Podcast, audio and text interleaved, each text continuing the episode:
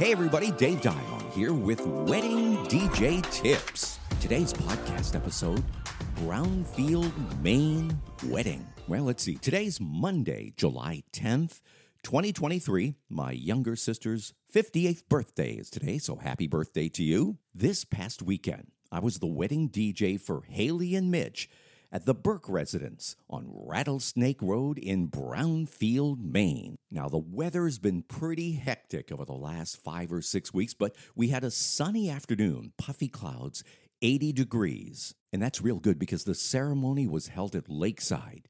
A great song selection by the bride and groom. The wireless mic sounded phenomenal. It was a perfect ceremony at a perfect spot with the right weather. Once the ceremony was done, we had the cocktail hour right there on the beach.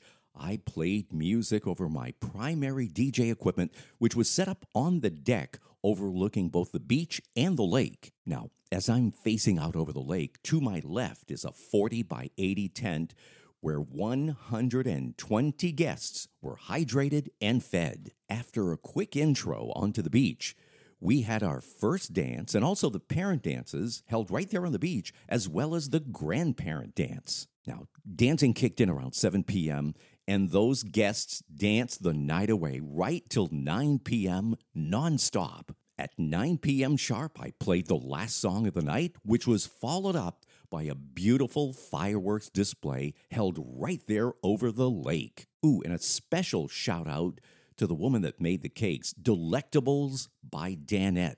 The wedding cake and the wedding cupcakes were phenomenal. Also, hello and thank you to Stephanie, our photographer. She was a last minute fill in, too. And again, congratulations to our bridal couple, and also congratulations to the hosts of the entire wedding, Cindy and Steve Burke, two of the nicest people in the world.